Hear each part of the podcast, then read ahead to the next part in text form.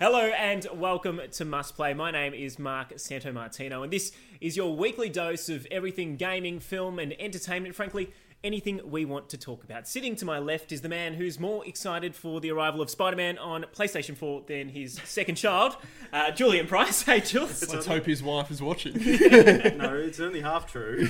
Only half true. We'll, we'll count the half that works in our favour. And the man who loves wearing hats more than life itself, Ryan Mason.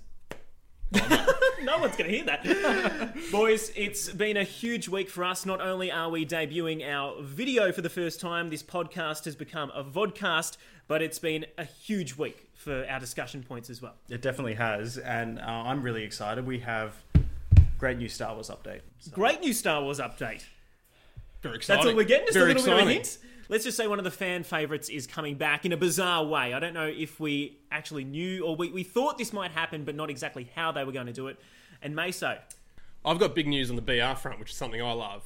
And that is E A looks like they're going to take on the juggernaut that is Fortnite. In They're considering a free-to-play Battle Royale game, which E A is probably just going to riddle with microtransactions. We'll discuss that a little bit later. Yeah. First, to some really brief updates in the news that we've heard uh, throughout the week. First of all, Facebook has taken a big hit this week. The social media giant has suffered the biggest single-day loss on the American stock market in history. In just twenty-four hours, boys, there was one hundred twenty-four billion dollars wiped off their value. That's in U S D. In A U D, it's one hundred sixty-eight million dollars for everyone watching in our home country. A billion, billion dollars, I should say.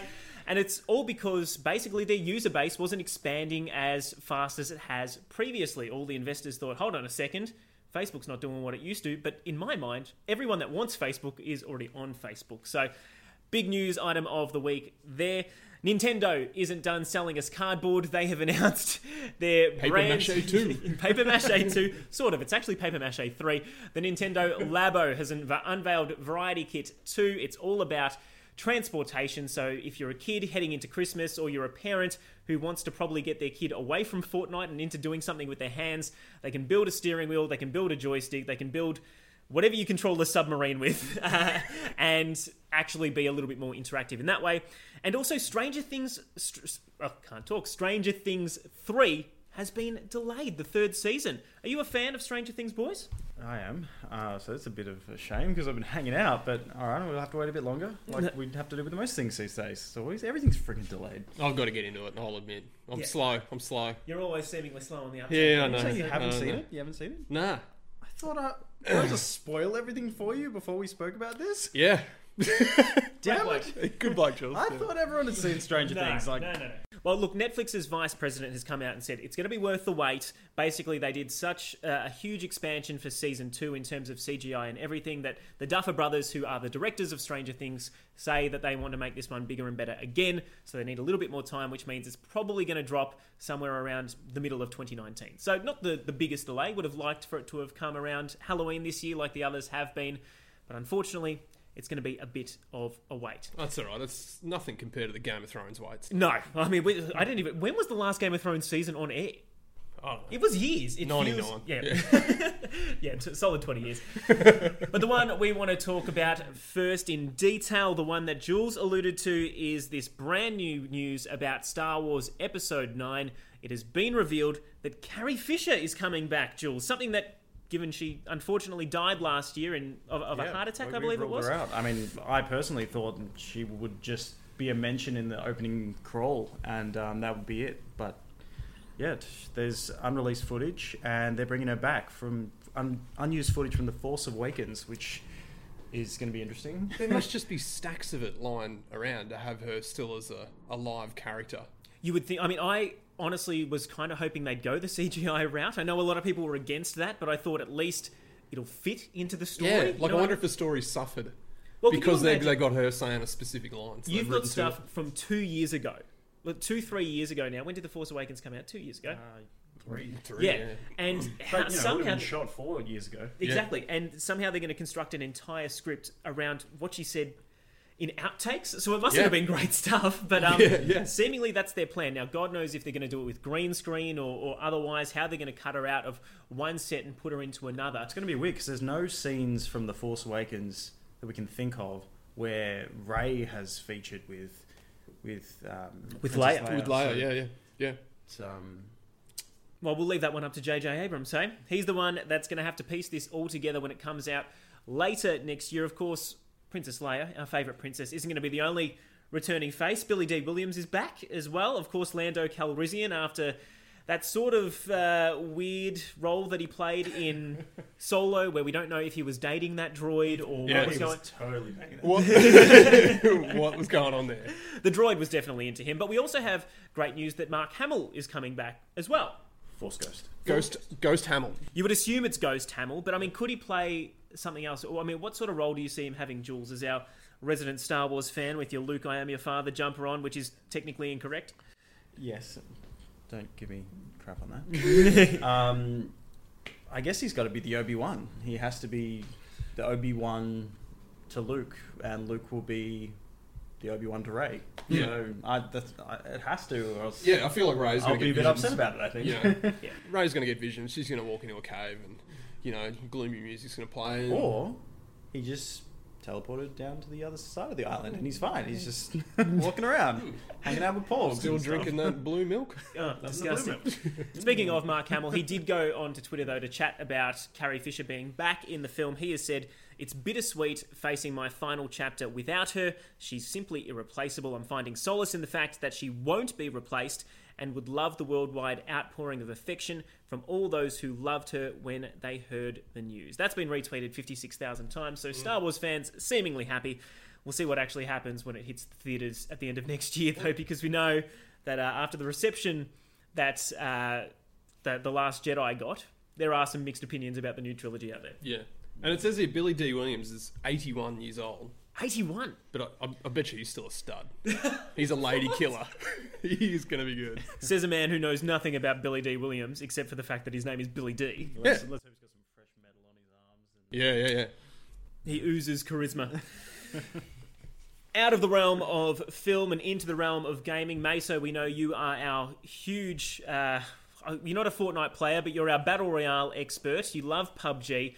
And you love the idea, I suppose, behind Fortnite. You've won a match with our production assistant, Tim, here behind the uh, the camera. Winners. Winners. I know you've won a game of of uh, doubles, duos. What is it actually called? Duos, Fortnite duos with no building because we don't know how to do it. Well, that's a little bit too complicated. Um, look, we know that obviously Fortnite and P U B G have done... They've really shaken the market up when it comes mm. to uh, multiplayer gaming online, largely because Fortnite is free. And so how the big guys in E A and Activision, who've put out things like Battlefront and Call of Duty for so long and just been able to charge sixty dollars for, that's really going to change, if not this year, going into the future. And we actually got a bit of a glimpse into that with um, E A, E A's C F O, Blake Jorgensen. I hope I'm saying that correctly.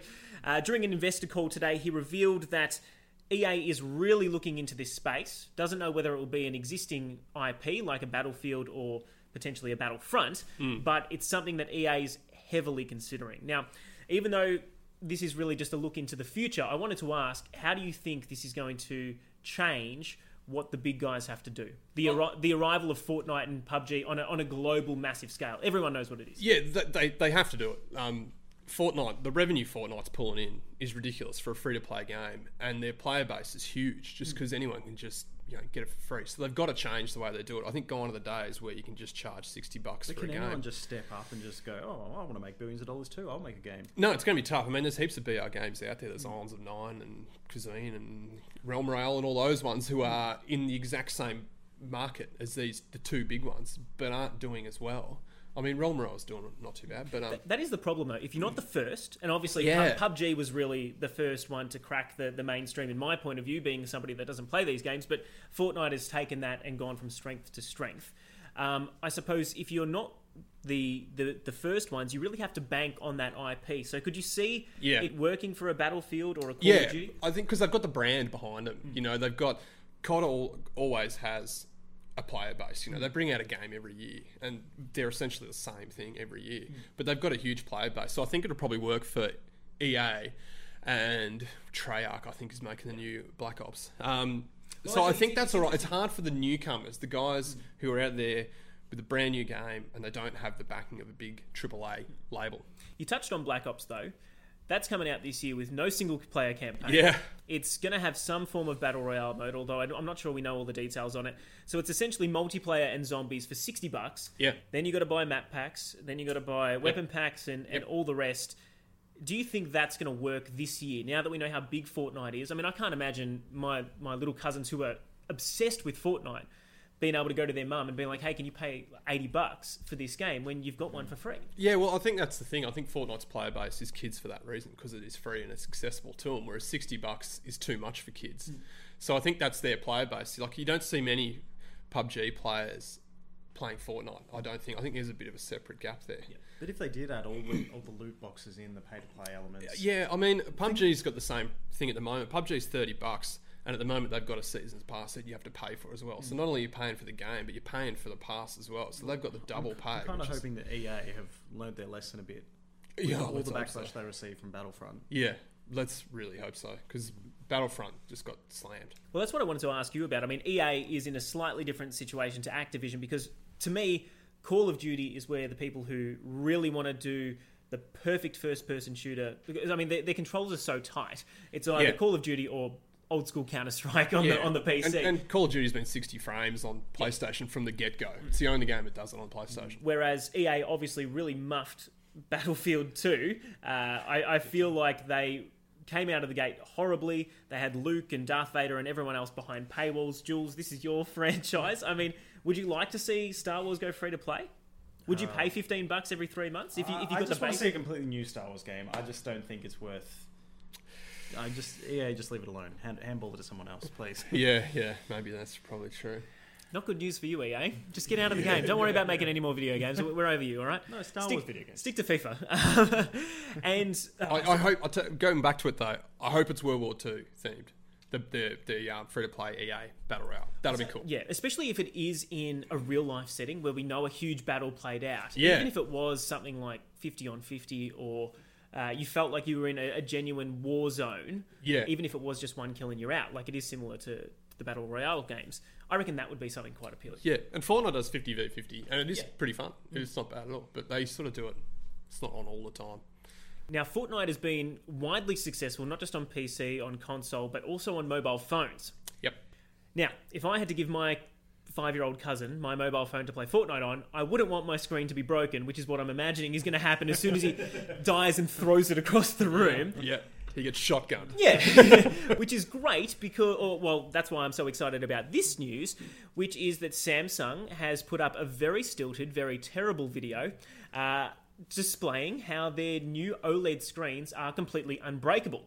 Now, I don't know if you have ever broken a phone screen, but these things are ridiculously expensive to fix. So I don't know. I mean, do you welcome this or do you just have to be careful? I, as if. It's, what do you mean as if? Surely it's breakable. Someone's going to break it. There's got to be a way to break it. Someone's going to put it in a microwave and go, you know, proved you wrong with no warranty. I accidentally dropped it in the microwave and pressed six minutes. Yeah, yeah. It fell out of my pocket while I was skydiving and yeah, unfortunately yeah, yeah. it hit the ground at max velocity.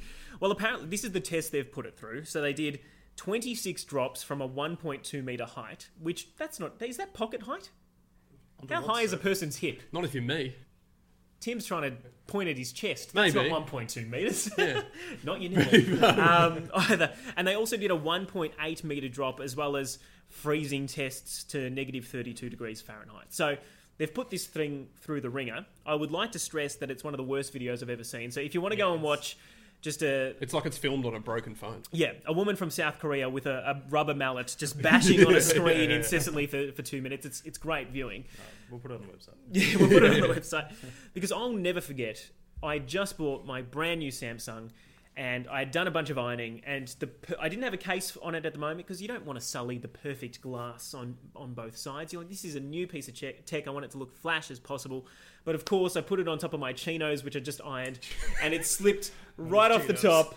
What are you laughing at my chinos for? There's, uh, no, no, I'm no. in the middle of a story here. So yeah, yeah. Slipped. Just, you're, just, you're just painting such a picture, Mark. I'm trying to be, you know, I'm more visuals, more visual for the audio listeners.